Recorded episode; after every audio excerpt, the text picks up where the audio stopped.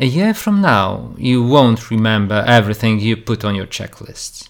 You won't remember how every single second was spent and every moment you felt the most productive. But you will remember how you felt when you felt loved and seen. You will remember those people you got to show love to, even when it was on the other side of a screen.